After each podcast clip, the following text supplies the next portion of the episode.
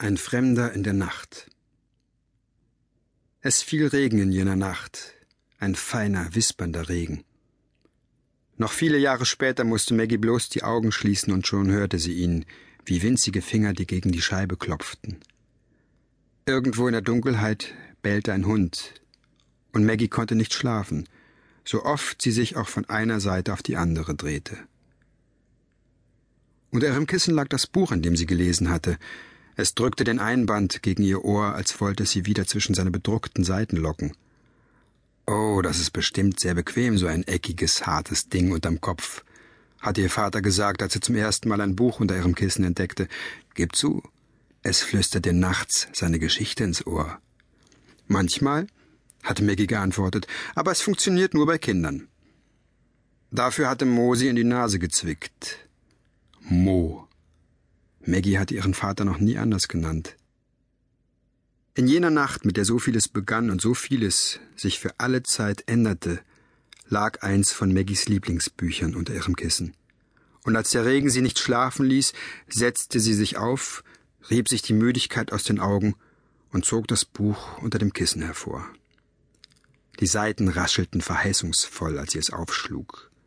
Maggie fand, dass dieses erste Flüstern bei jedem Buch etwas anders klang, je nachdem, ob sie schon wusste, was es ihr erzählen würde oder nicht. Aber jetzt musste erst einmal Licht her.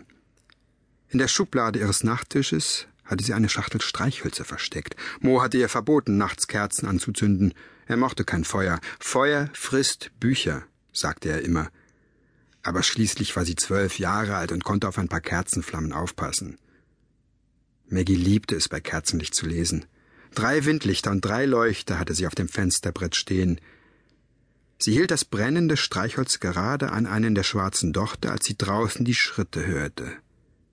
Erschrocken pustete sie das Streichholz aus.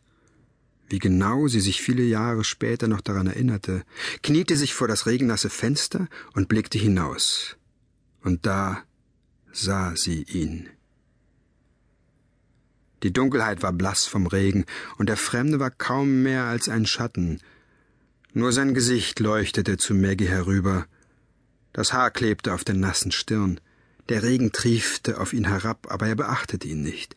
Reglos stand er da, die Arme um die Brust geschlungen, als wollte er sich wenigstens auf diese Weise etwas wärmen. So starrte er zu ihrem Haus herüber.